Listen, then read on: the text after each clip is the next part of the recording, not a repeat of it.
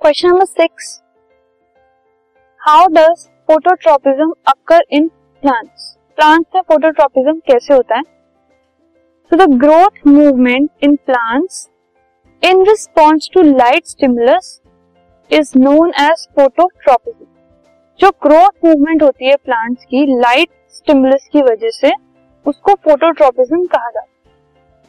The shoots show positive phototropism जो shoots होती हैं, वो पॉजिटिव फोटोट्रोपिज्म शो करती हैं और जो रूट्स होती हैं, वो नेगेटिव फोटोट्रोपिज्म शो करती है। मतलब जो शूट्स होती हैं, वो towards the source of light bend करती है।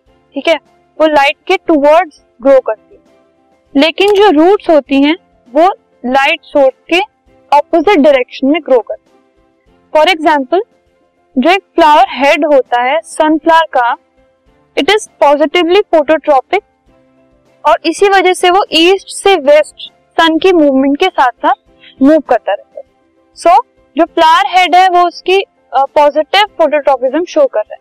लेकिन जो रूट्स हैं, वो, जो अर्थ है, उसके अंदर डाउनवर्ड डायरेक्शन में ग्रो करती है दैट मीन्स वो, जो लाइट सोर्स है, उसकी ऑपोजिट डायरेक्शन में नेगेटिव फोटोट्रॉपिज्म शो करके ग्रो करती है।